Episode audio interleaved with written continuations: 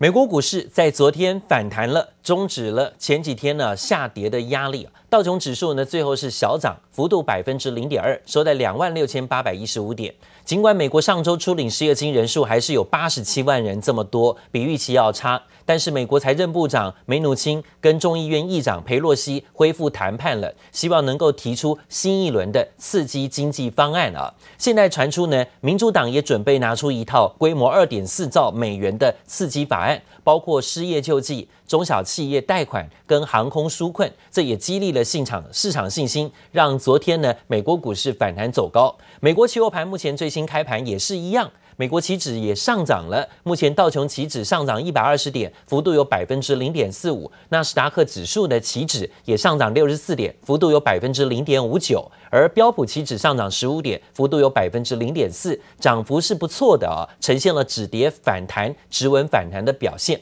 美国股市昨天收涨，今天呢在期货盘也维持上扬。科技股昨天止跌，苹果电脑反弹百分之一。另外呢，金融股高盛银行也反弹，幅度有百分之四点八左右。纳斯达克指数跟费半指数呢也都呈现上扬反弹。虽然说季线呢都还没有站回，但是呢在昨天看到是留下影线的情形。那包括了个股当中有亚马逊，还有包括在今天凌云逻辑。辉达都是上涨的，赛灵思也上涨，幅度都超过百分之一到二。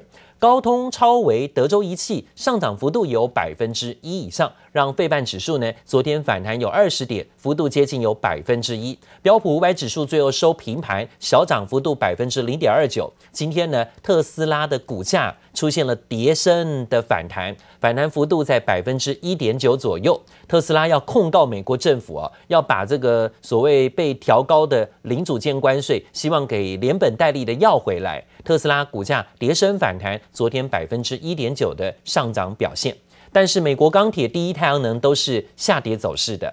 而讲到台股 ADR 的收盘，昨天台积电止稳了，收涨百分之零点五九的幅度。最后呢，看到外资大卖台积电是四万一千张啊，卖超是第二名的个股。但是呢，昨天光是台积电一档个股啊，在台股外资卖超的超过四百三十七亿当中，就占了一百多亿。有三成六的比重啊，光是一天之内的卖超都是台积电一档个股造成的啊。那另外呢，则看到了联电，联电 ADR 收盘涨百分之一点三七，外资昨天也调节了九千八百多张。日月光 ADR 收盘跌百分之零点二四，啊，今天日月光外资调节六千张左右啊。那提到的是在昨天台股遭到外资大量的提款。台积电呢，股价啊，从十七号的除息之后呢，就一路贴息，遭到外资卖超超过了十万张。除息之后被外资弃息之后，来持续卖超，卖了十万张左右。昨天又是卖超第二名的个股，我们先从卖超看起好了啊。卖超的部分比较多，台积电四万多张。那从十六号收盘价四百五十八块来看，看看台积电这贴息呢，已经好几天了，日 K 呢，连续好几根黑 K 了，台积电呢跌到了月线下方，但是呢它比大盘要强势一点，它还守在季线上方。看看台积电的 K 线走势哦，很明显，那就呈现了是呈现贴息情形。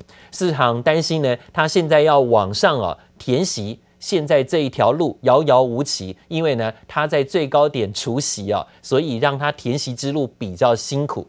去年十二月十九号除夕，当时呢二点五元的除夕花十一天完成填席。当时台积电除夕之前就跟这次一样，都是呢在除夕前先大涨了。所以花了十一天才填息。再看台积电的 K 线哦，告诉大家，上一次是去年底的时候啊，呃，花了十一十一天才填息。这次多少天了呢？除夕之后，一二三四五六七七天了啊，是不是还要等到下礼拜啊？大家都观察着看一下。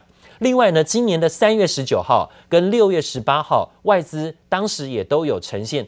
弃息的情形，但前两次呢，两天就填席了啊，甚至有一次当天就填席了。好，除了台积电，外资呢卖超大多集中在金融股。看看呢，除了台积电之外，卖超前十大金融股一大堆，新光金是第一名，五万多张。中信金四万多张，玉山金、兆丰金、开发金、富邦金、国泰金，还有永丰金，再来就是红海啊，都卖超超过一万到五万张不等的调节卖出，看得出来外资就在金融股跟电子龙头股身上提款啊，当提款机来用。权值第二大的红海也被卖了一点七万张，金融股被大幅度提款。昨天呢，外资啊在这样的卖出当中是超过了四百多亿。但其中呢，有一百七十四亿，光是台积电这一档个股就大卖了一百七十四亿了。好，外资买超的部分呢，来看看买什么？买的是反向指标富邦 VIX 二点六万张，台湾五十反一十呃有超过啊这个两万多张啊，也站在买方。那当然看到了之后啊，分别呢有这个街口 SMP 黄豆，还有包括台剧、国桥、京元电、凌阳、东钢。利利跟国产，这是昨天呢外资逆势加码的个股，外资避险情绪很明显，反向指标还有包括很多传产股，有没有看到二线的传产股部分呢出现了买进？好，另外呢则讲到了在今天期货的变化啊，出现了表现，是外资大卖台股，在昨天卖了四百三十七亿，总计连续这五天几乎都是站在卖方的，但是呢八大关股行库在昨天。大回补买了超过一百亿啊！八大关谷行库跟外资是对做的，虽然说呢，当然抵挡不了四百多亿哈这么多的卖超，但是短线上看到这连续四天关谷行库买了大概两百亿左右的回补资金，所以外资关谷是对做的情形。但是期货的部分也来做注意，好消息是昨天大调节现货四百多亿之后。现在呢，期货的多单有在回升，而且连续三天出现回升了，要持续观察。昨天又增加了有一千九百九十四口，在选择权跟期货多单的部分，都看到外资哦有开始呢做一些回补偏多的气氛。而外资昨天呢，在到货四百三十七亿，今年以来卖超了有七千亿之多。外资昨天是今年第二大卖超，史上第六大卖超。看看今天各大早报的消息。累计呢，全年卖超上市柜超过七千一百亿，刷新了历史新高纪录。昨天呢，卖超锁定的是电金传的龙头股，而官股买超超过百亿护盘，单日创新高了。这全日护盘的举动是今年三月股灾以来史上最大的护盘银弹，一百零一亿。力抗外资史上第六大卖超，累计今年关股护盘买超一千五百九十六亿，而且已经突破了金融海啸当时的护盘规模。而央行现在呢，还趁势的来助贬台币。让国际美元在这里稍见转强的时候，外资出现大逃杀，新台币开高走低，午盘过后跌势扩大，一举回贬二十九点三元价位。央行趁势呢踹一个半脚，中场收在二十九点三一八元，贬值了有一角之多，这是创半年来单日最大的贬值幅度。而说呢力挺台股，今天央行跟财政部都信心喊话。台湾目前为止。这两天稍微的跌啊，但是整体来看的话，这个能量还在啊，所以因为每天包含上市柜的这个所谓的交易量大概两千两千五百亿左右啊，所以这基本上还是有一些动。强调台股量能还在，财政部长苏建荣在台股开盘前向市场信心喊话，但美股大跌加上两岸关系紧绷，台股盘中就大跌超过两百点，也让立委紧盯国安基金动向。国安基金，因为我是委员之一的，对对对。国安基金它的决议是委员会共共识决，不是我个人可以说要或不要。我们大概十月十二号左右啊，就会就会开会讨论。那我们会委员会。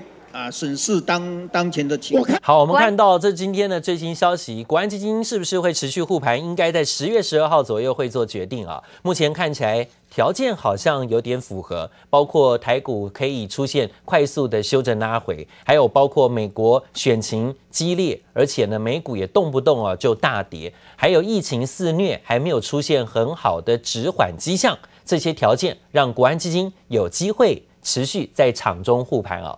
另外呢，则讲到了台电，台积电呢，虽然昨天被外资大提款，但是呢，台积电受惠于全球力推五 G 的基础建设、跟高效能运算，还有远端办公等等的需求，产能持续满载，持续发债扩充产能。昨天公告啊，要完成无担保主顺位公司再定价，发行总额三十亿美元，还要继续发债。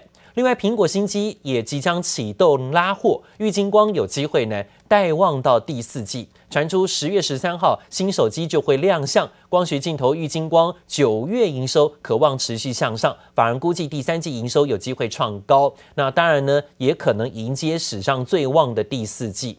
小摩今天发了报告，点名看多联发科。摩根大通台湾区研究主管发布报告说，五 G 循环曲线未来几季。还是会加速成长的。联发科一方面渴望切入苹果五 G 的超薄数据机，面对高通在低阶五 G 系统级的晶片价格竞争，也未必受到损害。整体的毛利率，所以点名看好联发科的前景，给予七百二十块的目标价。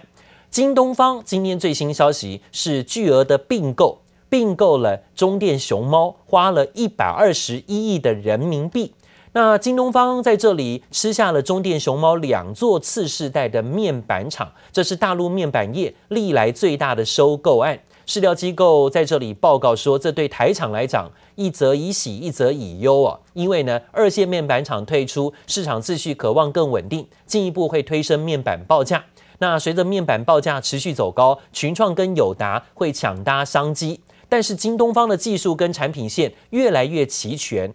短线上来讲呢，冲击不大，对台湾的面板厂，但长线来讲，可能就会跟台湾面板厂出现正面对决的竞争。今天呢，让友达群创股价在昨天这个消息当中持续走跌，跌幅高达百分之四到百分之五的修正幅度。